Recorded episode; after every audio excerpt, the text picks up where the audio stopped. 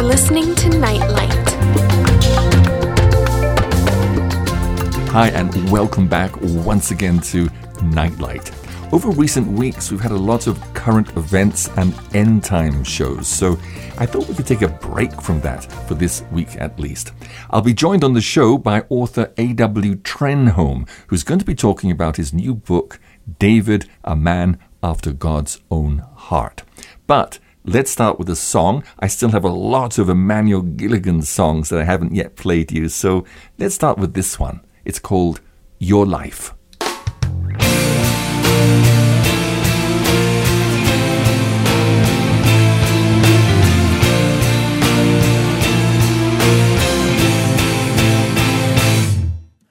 Who says you gotta choose between the devil and the sea? Who says you gotta lose in his big monopoly?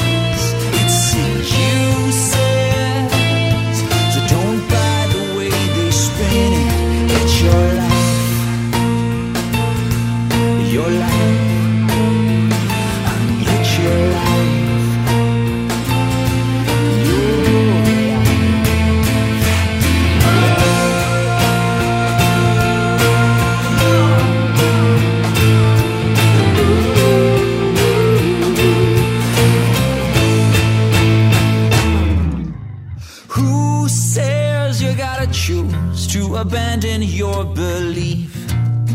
And who says you gotta choose to be a victim or a thief? Excuses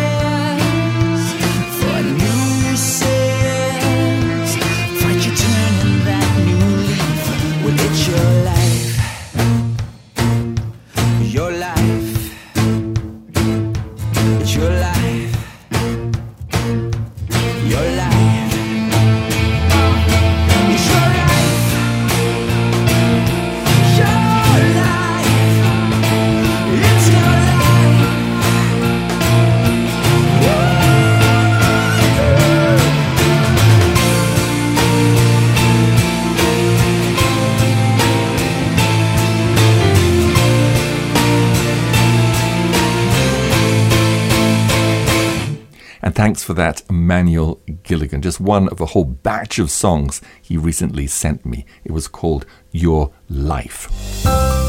Nightlight's interview of the week. Alan Trenholm has written a new book, his fourth, about the life of King David, from whose life we can draw valuable lessons, both from his victories as well, of course, as his mistakes. Alan is with us on Nightlight. He's speaking to us from his home in Canada. Nice to have you with us on the show once again, Alan. Thank you, uh, Simon. I'm really appreciative of this time to give uh, the audience an opportunity to read my book uh, on David, King David of the Old Testament, and apply it to their lives. It's nice to have you with us, Alan. First of all, how did you get the idea to write a biography, an autobiography of King David's life? Well, it was such a so well laid out in the Bible, and and every motive and event in in the whole incident of his life attracted me to writing a biography. But not only a biography, as I was trying to decide what style or format to take, I was given the uh, ability to speak, I suppose, for David. And uh, it's written in the first person of David's voices. And that makes it a little more personal and gives it a more impact, I felt, as to their many meanings and depth of each section of his challenge in life. Well, Alan, to give the listeners a taste of what you're talking about, let me read the short foreword to the book in the words of David. My name is David. I was once the king of Israel. You probably know me as the author of many of the Psalms in the Bible. You may think I was a pretty spiritual guy, but I just want you to know that I was just a man like other men and made many terrible mistakes, sins, and blunders in life. But I kept believing in the mercy and forgiveness of God who remained with me all my life. I'm putting this summary of my life down for you in the hope that you too will find hope and forgiveness for your sins, and the promise of eternal life for your soul, and have the abundance of abiding protection that the Lord gave me. My overall message to you is that you can never be too bad for Jesus, only too good. I know that sounds crazy, but after you hear some of the stunts I pulled during my life and still remain close to God, and He with me, you'll have to agree that you can never be too bad to be a friend of God. Stay in communication with Him and have a continual dialogue in your heart no matter what difficulties and challenges you face. There are many paths and choices to be made in life, some which lead to glory, and some lead to sorrow and destruction. Trust in the Lord with all your heart and lean not to your own understanding. In all your ways acknowledge him, and he will direct your path. Inspiring you to draw closer to God, you're listening to Nightlight.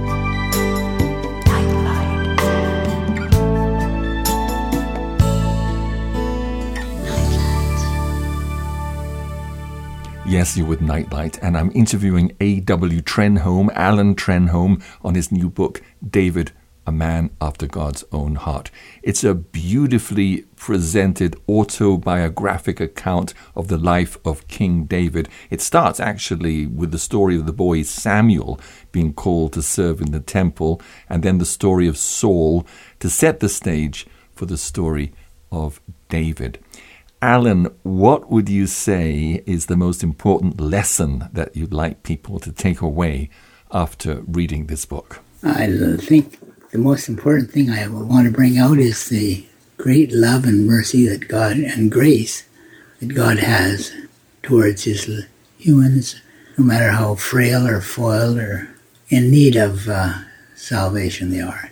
I think uh, God always brings this out in the lives of his saints. He uses people for examples of how we should live and how we can live and, and abide still close to him.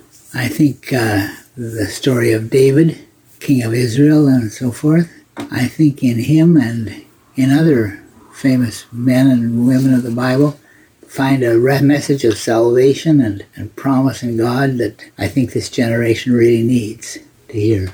Of course, David also had a list of sins and mistakes that tend to detract from his good reputation. I think uh, the record of his mistakes and sins, as we say, I think that's what makes him more attractive to us because we aren't perfect people and, and we have areas in our life we fall down in and we need his mercy and grace continually. I like the story of Samson, who also uh, was a very, let's say, human, and his desires and so forth and struggles uh, brought him not further from God, but closer to God. Same with, with uh, David. He did many mistakes, like arranging the killing of Uriah to get his wife.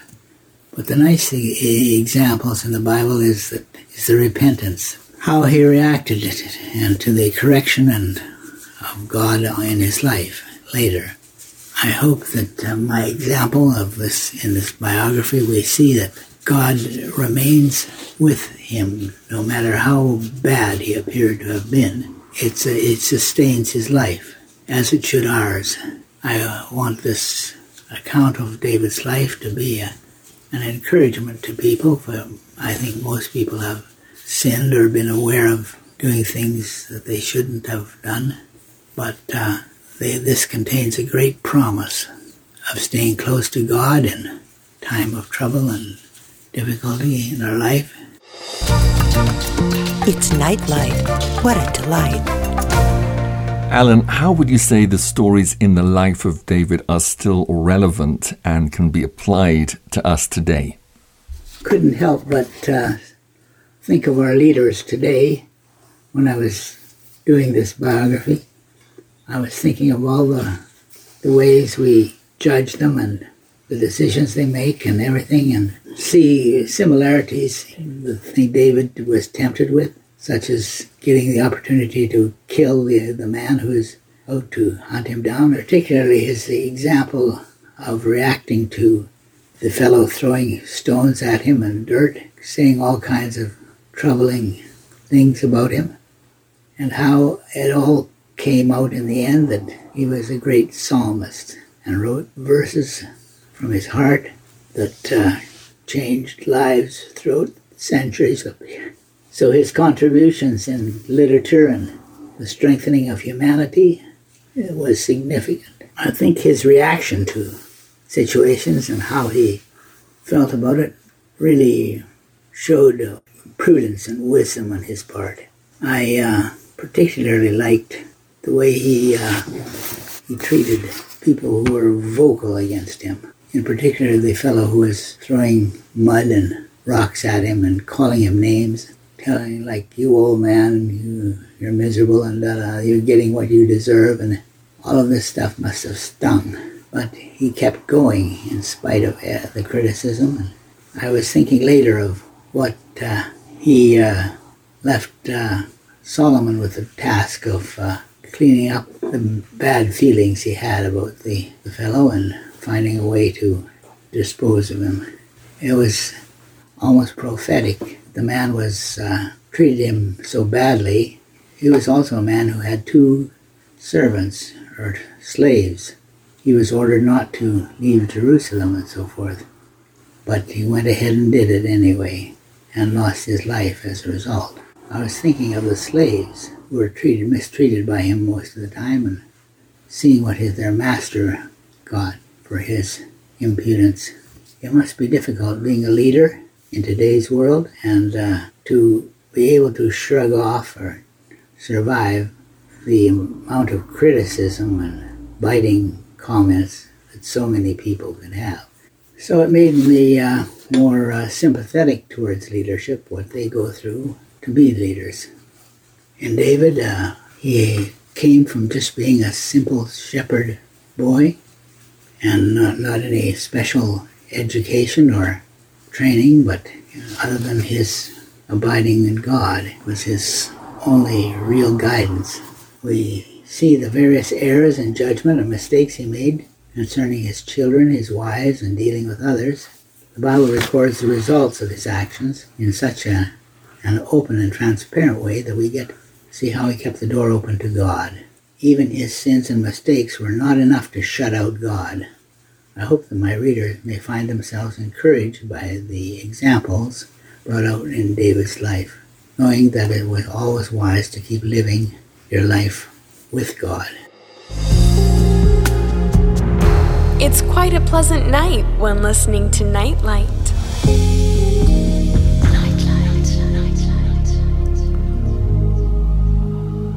Well, let's pause for a song. I have two songs in my library about David.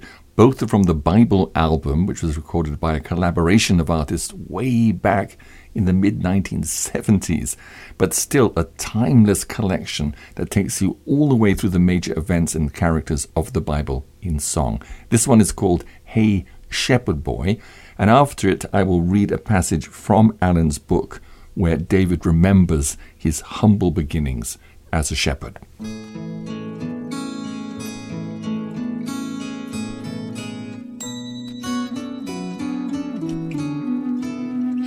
Shepherd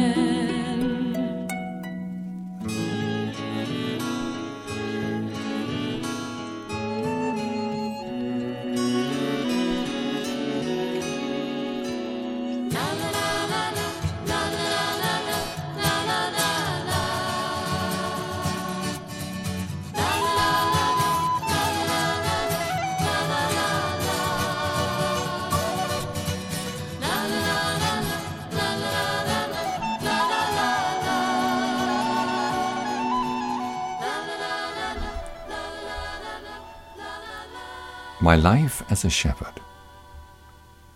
I was influenced greatly by my mother, who was a very spiritual woman and also an artsy type person. Mother taught me to play the lyre at an early age. She was always making up little songs to the Lord, and I followed her example. Sitting alone up on the slopes of the mountains, playing the lyre and writing and singing my songs while tending to my sheep was one of the most relaxing and restorative times of my life. I was fascinated by my musical instrument and had a natural talent for playing it. My brothers were often ashamed of me and my musical talent, were all a bit surprised when I was asked to play my peaceful melodies for King Saul. Some of the king's servants had heard me sing and play my lyre. They recommended that I play for the king when he was being troubled. Father said I could go and be with the king, although I was still very young. I was nervous about this new job as I didn't feel I was good enough to make music for a king. Apparently, he suffered from mood swings brought on by evil spirits that would attack him from time to time. So I would go to the palace sometimes and play for him. He never seemed to really notice me, which seemed a bit strange. Because my love of music was considered odd by my brothers, I was assigned the job of tending the sheep, a job that put me in the lowest class as far as social status was concerned. As I said, they thought that I should be more manly and military and learn to fight. Three of them had already signed up and were in the army. I had no military training on the use of a sword, but I did have one weapon, my sling. I had a lot of time to practice with it while caring for the sheep. I could hit my target every time. The only other weapon I had was a small kitchen knife which I used for cutting bread. I really had nothing to defend myself from wild animals. But I was very strong for my size. When a lion, and later on a bear, came to steal one of the lambs, I leaped up and attacked these animals with such a fury they dropped the lambs immediately and attempted to flee. But stones from my sling slowed them down till I caught them and smashed in their heads with rocks. When I told my brothers about it, they just scoffed and said the lion must have been old and sickly, and they brushed it off as just another attempt by me to impress them. I had no scratches or bites to show that I'd ever been in such a terrible encounter. Nightlight. You're listening to an international edition of Nightlight, shining God's love light to the world. Yes, you're listening to an international edition of Nightlight, and we're speaking with author A.W. Trenholm, who is speaking to us from Canada. And I just read a passage from his new book, David, a man after God's own heart. The book has 55 chapters. It's beautifully illustrated by at least that many art pieces on the life of David by various famous classic artists. I'll read you more from the book at the end of the show. But now back to you, Alan. And here's another question for you. What do you have to say about David as a leader? I think he was a great leader. All that is attributed to the presence of God guiding him each step of the way. He was a shepherd boy who had no training or university education or degrees in leadership, but stepped into the role simply because he was felt anointed or was anointed to do so, and that was enough for him. To accept anointing is uh, something that we all have to do in our life and choice we have to make. And uh, I think he's an example of, of one who stepped into that position. In this biography, I tried to bring out the his willingness to accept God's correction and uh, make account of his life more valuable. His deviations from the path of righteousness, his prayers for himself and others, his repentances and changes are so well detailed they serve as useful guides for any leader or group of people today. We see the principle how that using one's position of power and privilege can be a great temptation to exceed moral boundaries and impinge upon the rights of others for his own purposes. The life of David provides examples of how God rules, God's rules of right behavior are played out in life. Of course, the record of David's life is extraordinary, expressing both the good and bad, the victories and the challenges.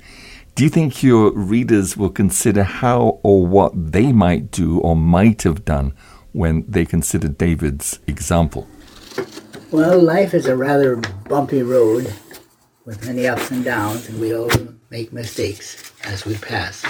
But uh, it wouldn't be a very interesting story if you didn't make mistakes. So I think God lets people make make mistakes and find out for themselves as they pass through these dark places what is and what is a, is a bad idea and what's a good one. And we can't really tell just by viewing a small sample of one's life what is the end result or the fruit of the thing. For example, David's music talent and songs are among his greatest contributions to our literature and history. Taking his life as a whole and time, we see how all things work together for good.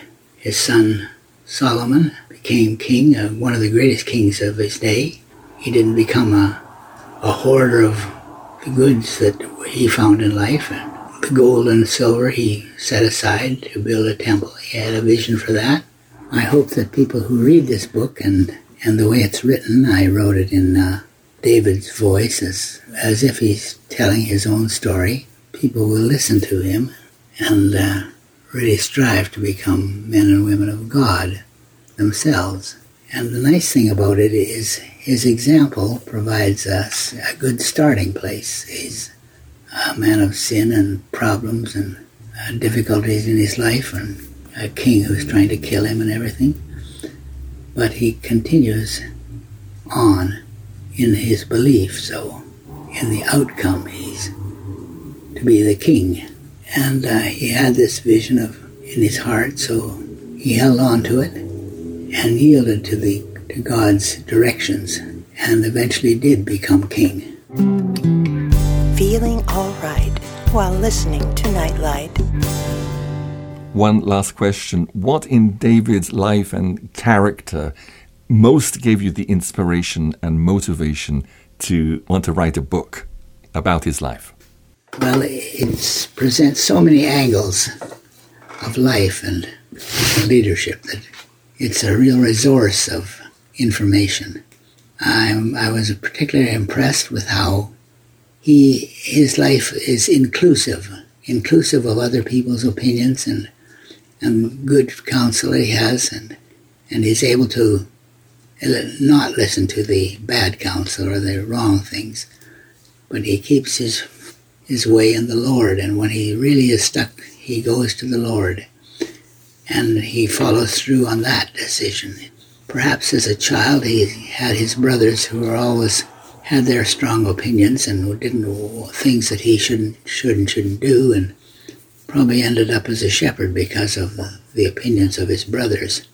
But he took his guidance from the Lord in everything he did, whether he was facing lions or bears or Goliath.